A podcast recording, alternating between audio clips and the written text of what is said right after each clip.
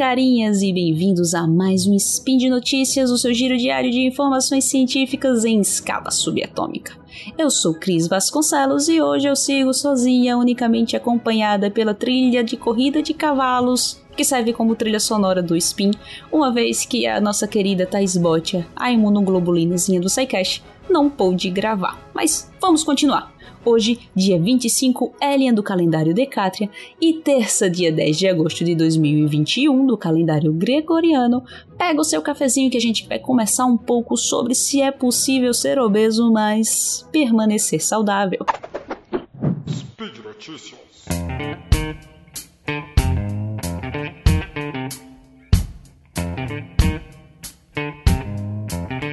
É importante começar, pessoal, descrevendo como é atualmente determinado se o indivíduo é obeso e quais são as taxas atuais, tá?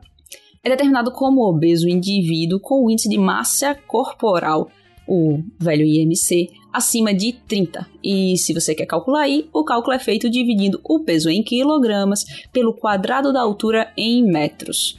Embora esse valor ele venha sendo questionado, ele é o comumente aceito na área médica e na ciência. Quanto aos números, no Brasil houve um aumento de 72% no número de pessoas obesas nos últimos 13 anos. Isso mesmo, 72% de aumento.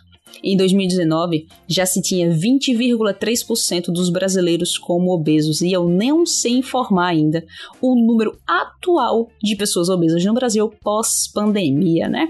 No entanto, gente, não há dúvidas de que a obesidade está relacionada com alguns problemas de saúde, como, por exemplo, há uma correlação clara entre o ganho de peso e o aumento no risco de diabetes tipo 2 assim como outros problemas que não são metabólicos, como o câncer e o desgaste das articulações. No entanto, é preciso entender que a obesidade não é um grupo determinado com características homogêneas, existindo subtipos de obesidade e que a simples aplicação da solução perca peso agora pode ser mais uma discriminação do que uma real necessidade. E é exatamente sobre isso que se trata a publicação da revista Science no dia 29 de julho de 2021, onde foram reunidos diversas pesquisas e opiniões de especialistas sobre a ligação entre obesidade e doença e sobre a possibilidade de ser obeso e permanecer saudável. Segundo o fisiologista da Universidade da Califórnia, que por ironia do destino se chama Lyndon Bacon, isso mesmo, e você pode pesquisar, o nome dele é Lyndon Bacon.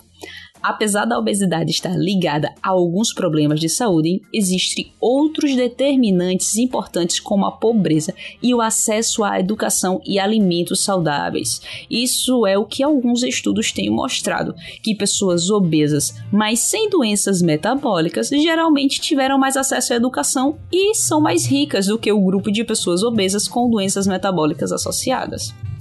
Ok, mas além desses fatores socioeconômicos que eu posso deixar aqui para o Fenquinhas abordar melhor com vocês depois, existem, por acaso, fatores biológicos que predispõem à permanência do estado de saúde mesmo na obesidade? E a resposta é sim.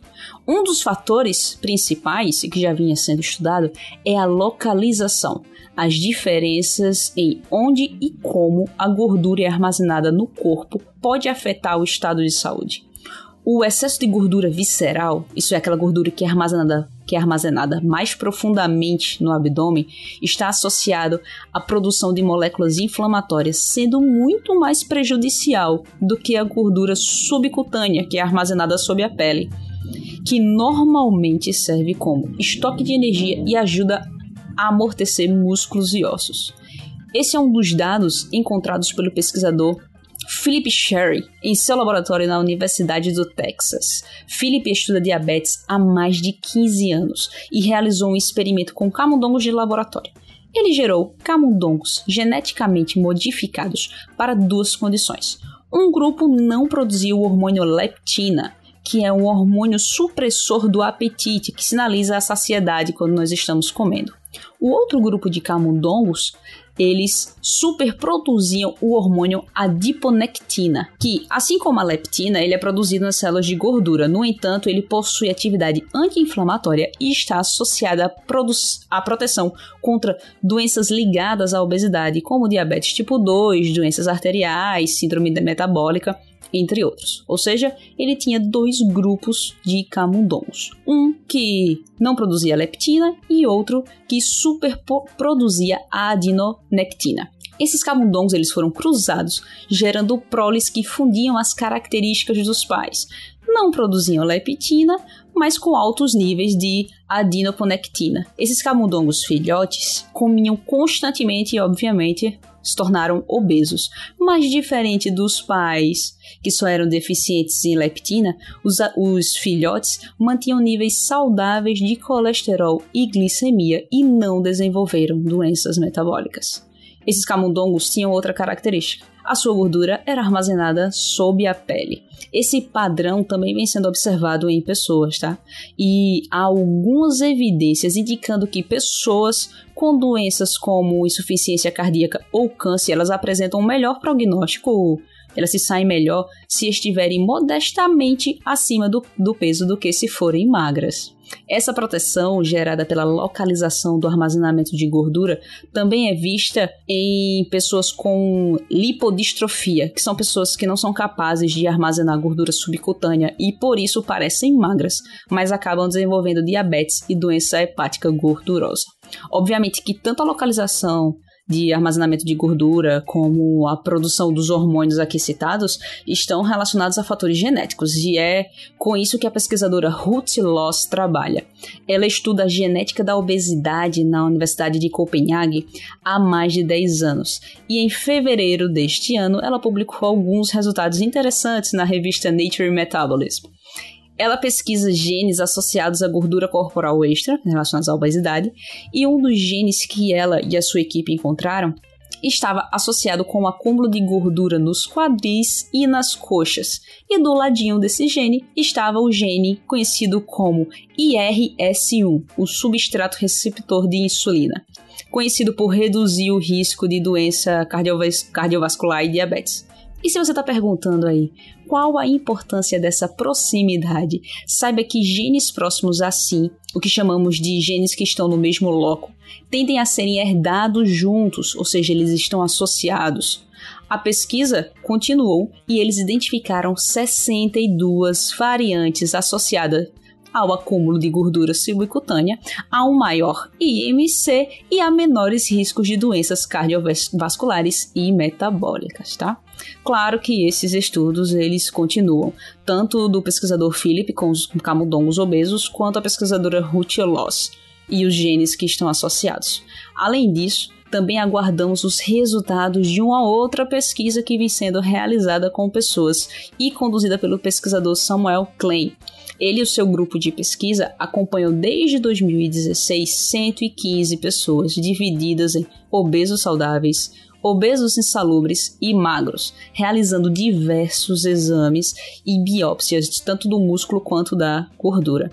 A dieta desses grupos também é controlada e o objetivo é entender a diferença metabólica, as vantagens e desvantagens de cada grupo.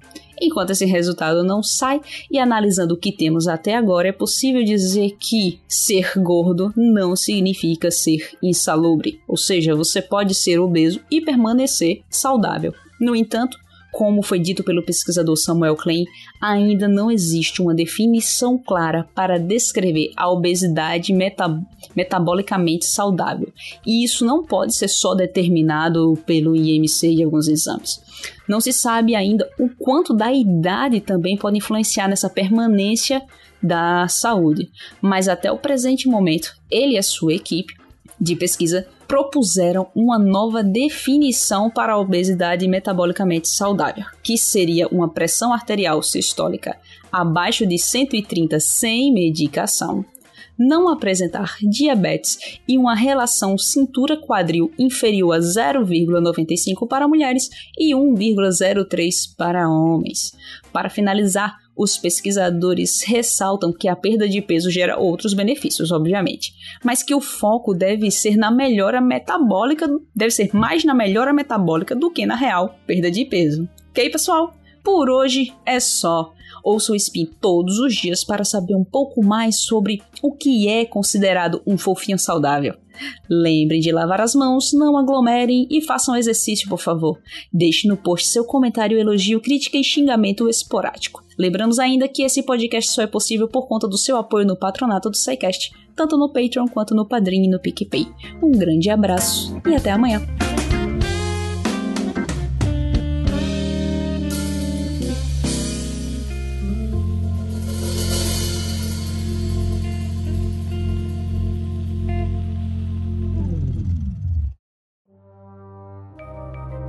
Este programa foi produzido por Mentes Deviantes. deviante.com.br